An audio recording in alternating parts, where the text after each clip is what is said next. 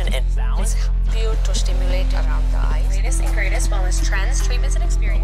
Magnesium is naturally found in foods like This is the Well and Good podcast. Tune in to find the wellness that fits your frequency.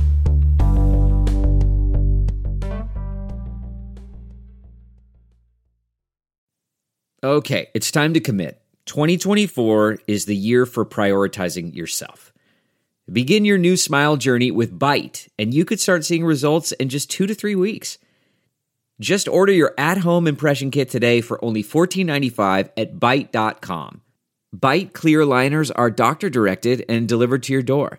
Treatment costs thousands less than braces, plus, they offer financing options, accept eligible insurance, and you could pay with your HSA, FSA. Get 80% off your impression kit when you use code WONDERY at Byte.com. That's B-Y-T-E dot com. Start your confidence journey today with Byte. Man, that sunset is gorgeous. Grill, patio, sunset. Hard to get better than that. Unless you're browsing Carvana's inventory while you soak it all in. Oh, burger time. So sit back, get comfortable. Carvana's got thousands of cars under $20,000 just waiting for you. I could stay here forever. Carvana, where car buying meets comfort, meets convenience. Download the app or visit Carvana.com today.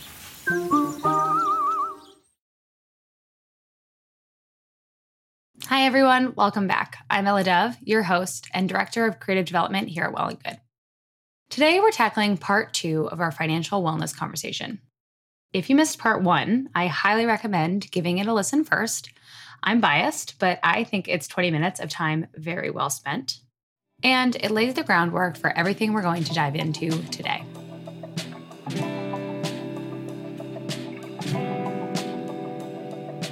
We're picking up exactly where we left off, examining how big the wealth gap really is, how getting money back in the hands of women is one of the most powerful tools of feminism, and why women are less likely than our male counterparts to invest.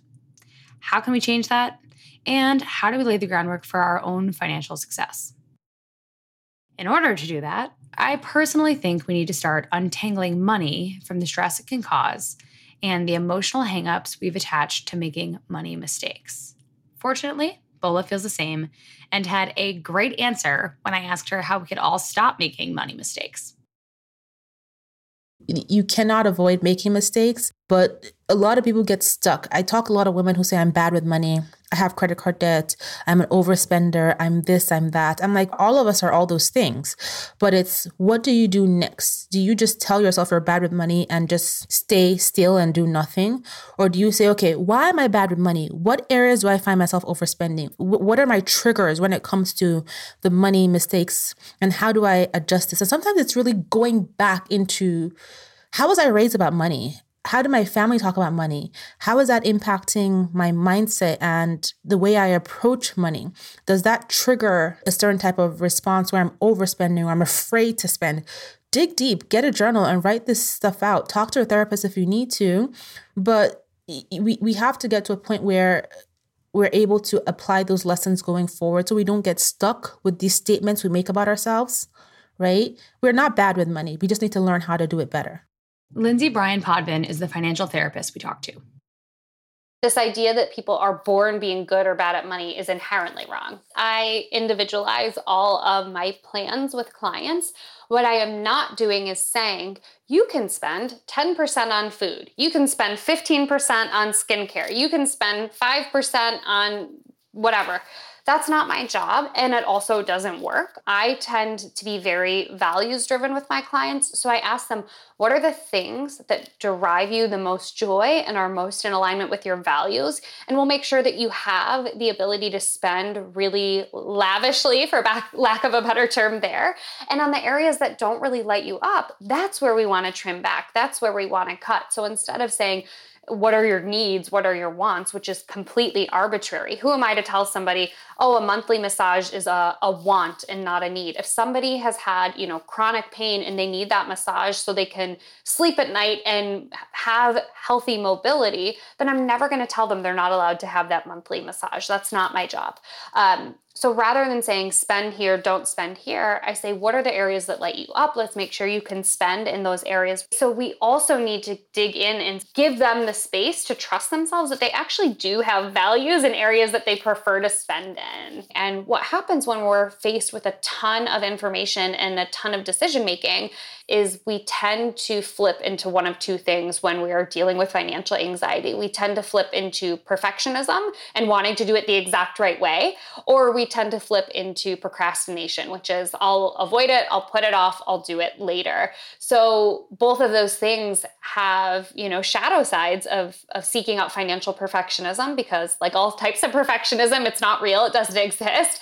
And then the same thing with procrastination is when you put it off, it makes it harder and more daunting when you do finally go to engage with your money. And women are socialized to take care of money in the household and they are taught the importance of saving. So they're taught the importance of cutting coupons and how to get the best deal on shoes and how to send your kid to camp for the most economical way but they are not taught the benefits of investing, negotiating for a raise, all of those other things that are the other side of the coin when it comes to engaging with our money. Sallie Krawcheck, CEO and founder of Ellevest, has these numbers to back up that belief. The industry and society tells us is because women are risk averse, and we have accepted that. The real reason is because the industry was not built for us. That in an industry where 98% of in mutual fund dollars are managed by men. 99% of investment dollars are managed at companies owned by men. 86% of financial advisors are men, and men are amazing, as I love to say. I've been married to a couple of them, but they built a business that is for themselves. Research shows is that men will invest right through jargon they don't understand, and women will not. And so that is a barrier yeah. for us. I wish more women knew how much they lose each day that they are putting off investing or putting off getting their money in order. And the numbers are really astonishing because of the power. You know, Einstein said compounding is the eighth wonder of the world. And what is compounding? It means when you invest, then you earn a return on that, and then you earn a return on the return, and then you earn a return on the return on the return. And over time, it snowballs such that you hear about it. People have invested for a long time. Oh my gosh, I only invested this small amount and now I have all this money, even folks who invested, you know, very simply in, in the stock market.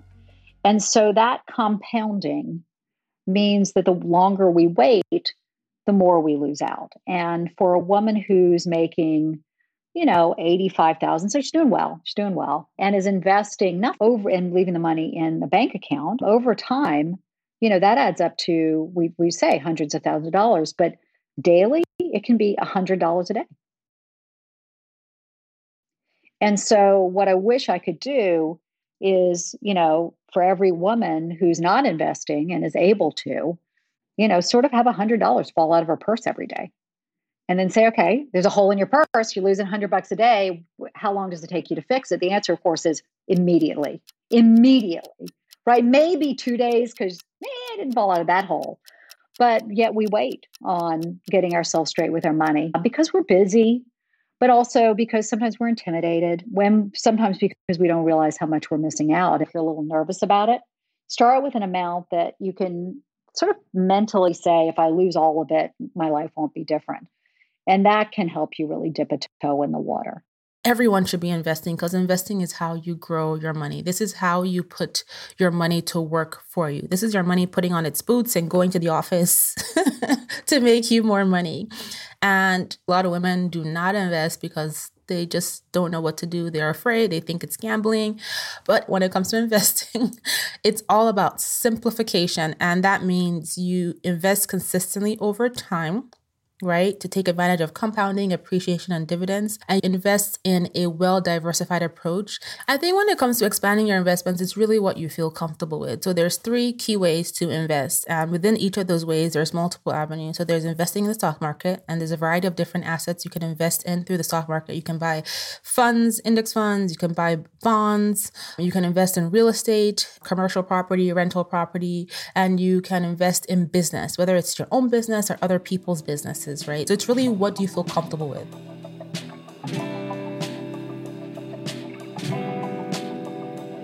So I'm someone who vehemently waves the bad at math flag.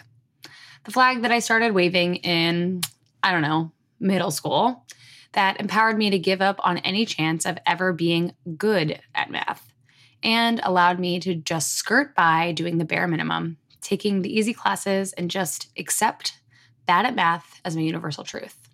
And I know I am not the sole waver of this flag. I think the bad at money flag is just as prolific. I think somewhere along the way, some people sort of accept that money is not their thing and just give up. They accept money as something other people can handle for them or something they'll just avoid. While honestly, I still wave the bad at math flag, cop out or not, I have lowered my bad at money flag. In the last few years, I stopped the excuses and started doing the work. I followed people like Sallie, had honest conversations with my partner, and slowly started to see money as a source of strength versus a gigantic stressor. And I still have massive student loan debt, and I sometimes freeze my credit cards to try and curb my own spending. I have also slowly started to use the tools that are available to me to invest what I can consistently when I can. Delve into the shadows of the mind with Sleeping Dogs, a gripping murder mystery starring Academy Award winner Russell Crowe. Now available on digital. Crowe portrays an ex homicide detective unraveling a brutal murder he can't recall.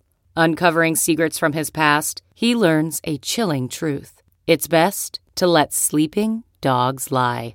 Visit sleepingdogsmovie.com slash Wondery to watch Sleeping Dogs, now on digital. That's sleepingdogsmovie.com slash Wondery. CarMax is putting peace of mind back in car shopping by putting you in the driver's seat to find a ride that's right for you. Because at CarMax, we believe you shouldn't just settle for a car you should love your car. That's why every car we sell is CarMax certified quality so you can be sure with upfront pricing that's the same for every customer. So don't settle. Find love at first drive and start shopping now at CarMax.com. CarMax, the way car buying should be. In my conversations for this episode, I felt very seen and very reassured that I was on the right track. I also felt even more inspired by Sallie specifically to start talking with my friends and my family, as complicated as that may be, about money. While it can feel invasive, taboo, or too personal, those conversations can also be incredibly powerful. They can give you ideas, help you take advantage of money tools you didn't even know you had, and they can really feel like a huge weight off your shoulders. As for where to begin carving out your own financial future, Sallie has some very sage advice. If you're only going to do one thing for me, it's to be in charge of your retirement money. That's putting your money in a diversified investment portfolio, investing a little bit out of every paycheck, not freaking out when the market goes bad, you know, staying the course. We shouldn't change our fundamental nature. And by the way, that's what the rest of the investing industry has asked of women. Hey, you need to figure out whether you want to buy a large cap value mutual fund. You've got to figure out whether you want to invest in crypto. You've got to figure out if you want to. And I sort of think of the analogy of the, days when you could actually work on a car. Men used to love to spend the whole weekend working on their car. And women are like, I just want to get in and drive, right? And but the industry's like, you got to work on the car. You got to spend time on it. You got to educate yourself on it. You have to talk about it. You have to think about it. Guys love doing it. It's gamified for them. It's a game. We women, you know, maybe you're talking about your career, maybe you're talking about what you can wear, maybe you're talking about what gender is. What's fundamentally different, and it really is a recognition that we have so much going on. We're motivated differently, right? We're, we're still doing more housework. We're still doing more childcare. We're still held to a higher standard at work. We're still held to a higher standard of looking after our parents.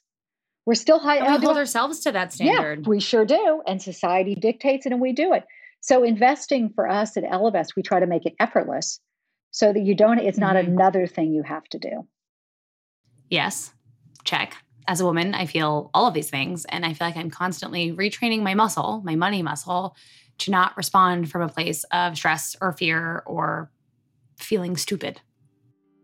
It's sort of fun because it's a step back to what do I want from my life? What do I want for future me? By the way, we should name her.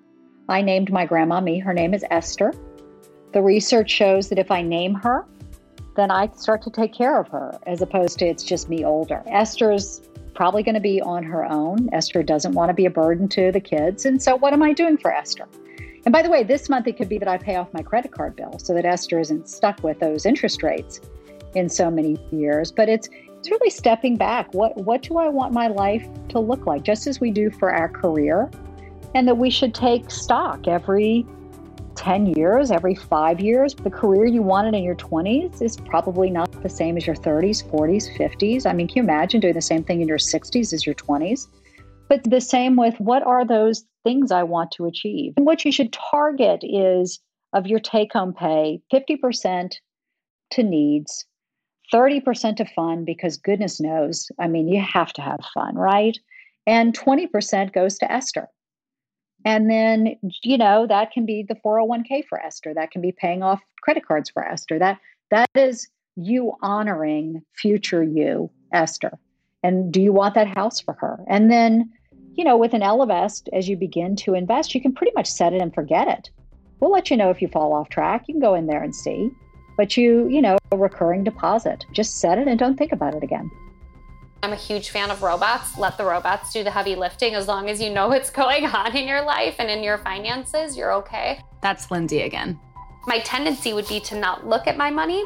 So if I can have some automation in place, that helps me to feel really good about what's going on financially. Using the robots to your advantage and automatically taking money from your checking account into a savings account that has the name of what you are saving for on it. So it would say Euro Trip 2024, and automatically on the 1st and 15th, 200 bucks gets dumped from your checking to your savings account. So we also want to use some of these systems because psychologically, if we see that extra 200 bucks sitting in our checking account, it's much easier to spend it versus if it's already gone into that cute little savings account to, to go towards our European vacation, we're less likely to dip into it. And so the same thing just gets you know, kind of rinsed and repeated with all of these other goals. So if you're saving up for a down payment or first and last month's rent, it's the same thing. When do you want to move? When do you think you want to buy a home? How much do you need to save? And then divide that number up by the number of months it's going to take you.